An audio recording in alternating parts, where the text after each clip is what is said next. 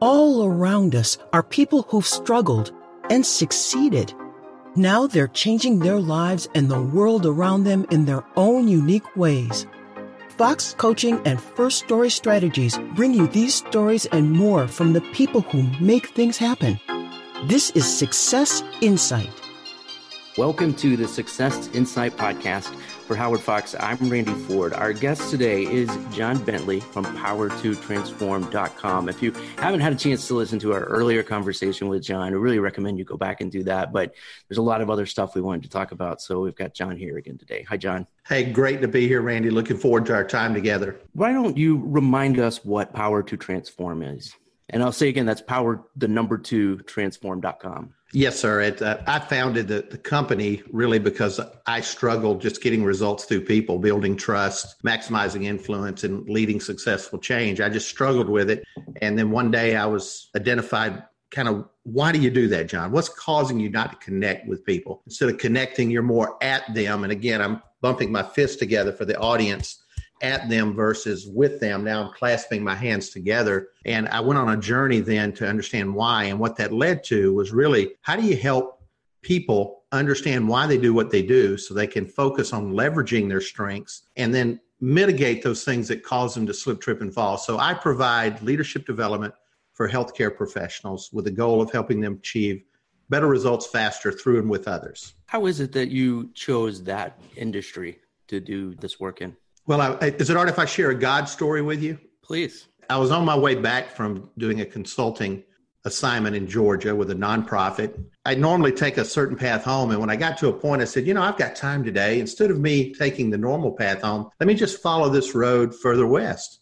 And 30 miles later, out of nowhere, at least for me, this hospital appeared, this regional medical center. And, and I said one thing out loud driving. I said, God, please allow me to work in there someday.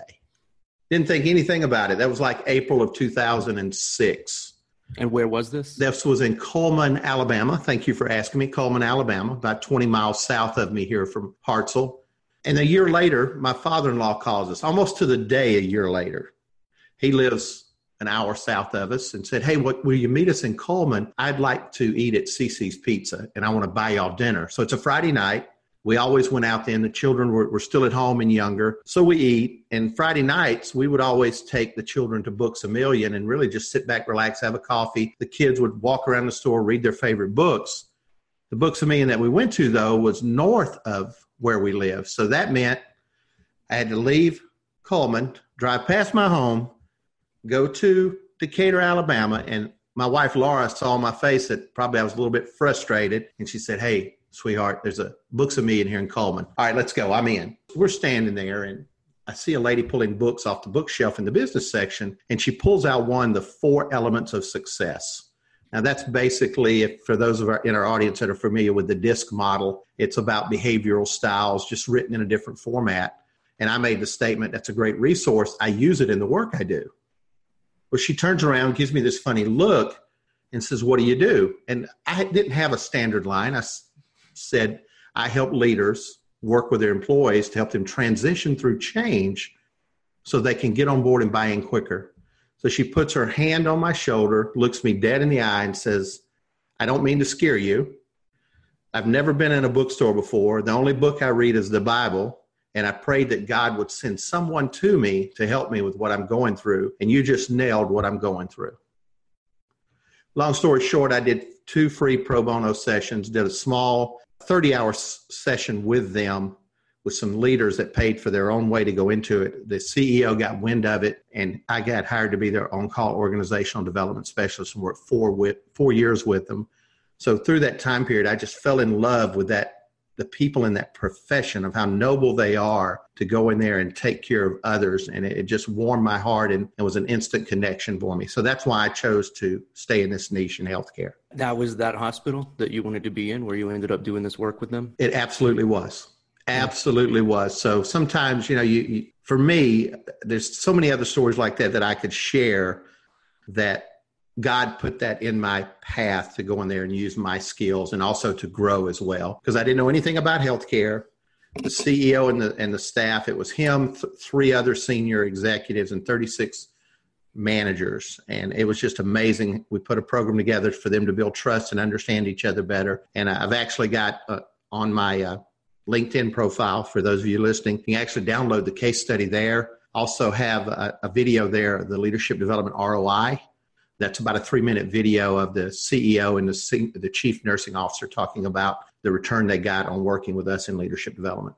What was that learning curve like, learning this uh, niche as you described it? Well, the, one of the things that, that I've been gifted with, and I really didn't know this until the CEO pointed it out, Jim Widener, I have a gift of being able to hear and see their language and translate what I do into it. So I'll give you an example. After being there for three years, he said, What do you know about Lean Six Sigma? And I said, Well, I, I know enough about it that I could create an educational system around it, but I would want a trainer to train that for me and be part of it. So in Lean Six Sigma, they have a, a model called DMAIC. It was design, measure, analyze, implement, control. And I recognized right away that we had to put that into the healthcare language. So what is it that healthcare does?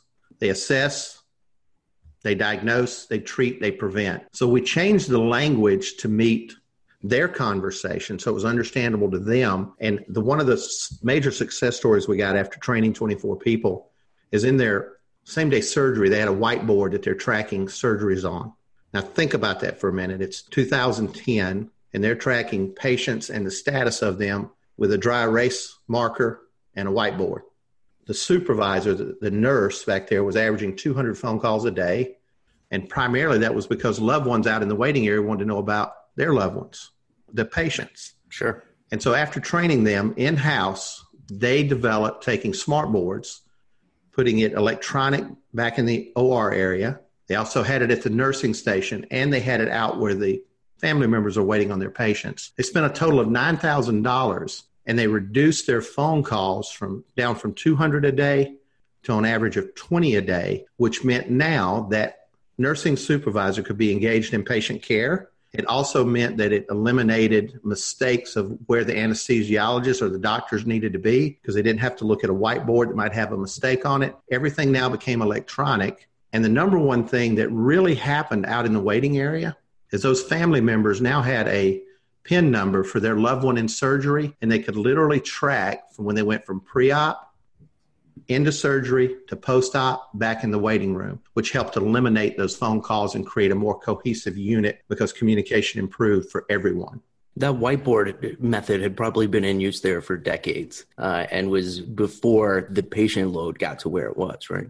I would imagine so. Uh, you know, after we did the training, I wasn't involved with helping implement that piece. But, but what, what turned them on to the Lean Six Sigma piece is we consulted with a patient handoff of elderly going to nursing homes. And when we went in and did an assessment, we quick, quickly discovered in the past quarter they had lost $250,000 because they couldn't get the patient discharged and into a nursing home or assisted living quick enough. So we brought a team of those leaders together and helped them learn to understand each other better. And the process didn't change, just the communication and how they handed off to patients changed. And that helped avoid a cost of $250,000 pretty quickly. How do you do that? How do you change the way people talk to each other? The first thing I start off with is really talking about mutual respect. I, a lot of times we make assumptions about someone's intention by the way they say it. Some person could be very direct, very blunt someone else wants to talk and give all the details. Someone else is looking at you know how, do i support you? I, you know, I really want to keep stability in the process. And then you got a guy like me who's got a thousand ideas driving people crazy. So the idea being is mutual respect is i value you and what you bring to the table and who you are. And when i understand that your intention is not to cause harm to me or cause problems for our for our process then I can respect you. And then the next thing we do, once we get you clear on how to communicate and value each other's input, is now we focus on what's the purpose, what's the mutual purpose we're going after. Because here's what I found, Randy, is when people start what I call again at each other with my fist pumping here, at each other, it's usually over how they're going to do something better or different, which is strategy versus why we want to do it. And, and I learned this from again, the gentleman from our last episode, Chief Master Sergeant Russell G. White, that shook the Coke can. Yeah. He, he would call the six of us in as supervisors. He'd share with us, all right, here's the issue we're facing. And, and I love his terminology. We're going to fuss, cuss, and discuss it. We're going to get it all out on the table. everything you're thinking, everything you're feeling. And then what I hope is you guys make the decision. You, you guys and you ladies make the decision. If you don't, though, I'm going to make it. Here's the bottom line, though. Once a decision's made, doesn't matter whether anything you said was used or not. Here's my definition of consensus. Everybody walks out the door giving everything they've got, all their talents to accomplish our purpose that we've agreed upon. That's consensus, not everybody having to agree on everything. And that's what healthcare providers or healthcare professionals, I guess, are um, trying to do. They, they have a goal. Their goal is to save lives, uh, but then they can get caught up in the the day to day differences about how to do that. Is that right? Well, I think the differences are today are the pressures they're under. I mean, let, let's face it, with the constant changes in the regulation and the policy and the constant cuts of their, their reimbursable dollars that they get for providing services, that creates financial pressure. You know, what, what are we going to do to keep the date, to keep our doors open? You know, what are we going to do to keep our doors open? And then their quality is now scrutinized because reimbursements are based on their quality levels as, as well. So constant change causes those pressures. And then there's a chronic shortage of qualified people and staff. So if you think about it, it's really a, a perfect storm where it's almost change never stops. And the brain works on things being certain. And when it's not certain in, in our minds, our brain automatically goes into problem solving mode to fix and solve something. So now you got all these entities coming together of trying to figure out how to give great patient care at the lowest possible cost and deal with the financial cuts that we're facing. It's the perfect storm for conflicts and angst and turnover. So the more we can help people understand how to lead themselves in the moment and not be that Coke can where they explode and force people to do things or take over and do it themselves. And the opposite of that is if you've ever put a Coke can in the freezer and forgot about it, right, it comes yeah. back, it's all been out of shape. Well, that happens too. People just kind of what I call give in versus the dig in of the exploding Coke can. They give in, and therefore they can't think logically on how to solve the problem, how to make things better, how to treat each other like human beings, because they're under that constant pressure how does that frustration manifest itself when you sit down with a group to start this fuss, cuss, and discuss process? Well, the number one thing I've found is is you've got to give people the space to talk and get it out on the table, no matter how it sounds or how it looks. Well, one of the activities that, that I like to use that I worked with when there was an issue with the emergency health services is I basically went in and did a quick activity just getting people to see, hey, we are different, but guess what? We all have strengths, which we've discussed and then I like to use a, butcher block and post it notes and just get people to write down everything that they're thinking about on a post it note, one idea per post it note. And we post that up and then we get people to, to at that point, let's put them into categories to see what are the real issues and then let's vote on what we control, what we don't control. So I try to create a controlled environment that allows people to share what's going on without it turning into a constant blame game and us walking away worse than it was. Because what I've learned is if you can have, if you can create the environment and assessment that provides data, that's a framework for discovery and dialogue. And when we can have our debates and arguments around the data and what it's telling us versus each other, then we can make decisions to make things better and improve. Do you see things getting any easier anytime soon for rural healthcare professionals? Oh, that, that's a tough one with the constant changes. The, the one thing that, that I can see getting better is if an organization has a set of values that say we res- as respect is a big one and we've got a couple of behaviors like i'm going to listen to understand and i'm going to really value your strengths. If they'll focus on living that value versus letting it just be written on the wall as a check mark that we have values and they start measuring and rewarding people for living those values that that's where it's going to get better for them as individuals and teams. And what i've come to understand when you have a real tight cohesive team there can be a lot of pressure, but they tend to rally around each other to solve the issue or fix something or, or, help each other versus fighting. And if you think about an emergency room and how it functions, they're so cohesive because they're so trained to deal with that emergency. Imagine if we can get the folks in healthcare to take that same focus on no matter what the situation is and leading themselves and bringing out the best in others, what they could get done what solutions would come forward. Have you seen uh, organizations get to that point? Yeah, I'll, I'll, go back to when I first started. I was working with a fire sprinkler company over in Georgia. They had expanded from probably 10 or 12 employees. They had one or two office people and about eight or nine folks out in the field inspecting, installing sprinklers. They grew to 60 people very quickly. So they had 22 on the inside and approximately, what, what does it give me? About 38 or 40 on the outside doing the work in teams. So met with the CEO and we talked about what she wanted and how we might go about it. I did an assessment and I went in and worked with them for seven half days on using uh, the DISC profile, the behavioral assessment that we use. And the other half day, I coached individuals. So she wanted to create a certain culture of cohesiveness and working better with the folks doing the work in the field. Well, what we've quickly found out is six of the people on the team of six of 22 did not buy into the culture. They left.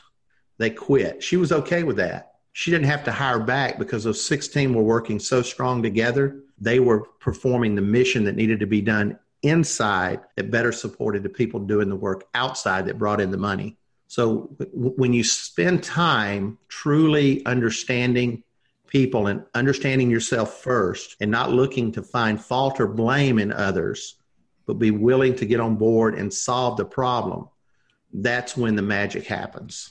I think it is time for our insight to go. The recommendation that you have for for our listeners of anything that's been on your mind lately. Andrew Carnegie is one of the gentlemen that I've followed for years, and for those listening, if you remember or don't remember, he was a millionaire and worked in the steel industry in, in the 1900s. He'd be considered a billionaire today. Well, in reading some of the autobiographies and biographies about him, he was being interviewed by Napoleon Hill, who wrote Think and Grow Rich. Napoleon Hill had decided in those 1920 28 era to interview the most successful people in the U.S. in order to be able to write a book called The Laws of Success. He ended up writing two volumes, 18 total laws one of the questions he asked Andrew Carnegie was, How is it, Mr. Carnegie, you have 43 millionaires working for you? And Andrew kind of chuckled and shared back and said, Well, Napoleon, they weren't millionaires when I hired them. Really? well, how is it, Mr. Andrew Carnegie, that you could hire, that you could bring in these people and grow them to where they could become millionaires? And Andrew Carnegie said, It's simple. You mine for gold the same way you develop people. So you develop people the same way you mine for gold. You got to move tons and tons and tons of dirt to find one little ounce of gold, but you don't go in looking for the dirt. You go in looking for the gold. And that's what I would share with our listening audience here today. What are you looking for? Because whatever you're looking for, you're going to find. But let's search for the gold and find everyone's goal and use that to make the organization better for ourselves, those patients that we serve, and our sustainability into the future. John Bentley has been our guest, power2transform.com. Again, that's power, the number two, transform.com. Thank you so much for being here, John. My pleasure, Randy. Thanks so much. For Howard Fox, I'm Randy Ford. This is the Success Insight Podcast. We'll talk to you next time. Success Insight is a production of Fox Coaching and First Story Strategies.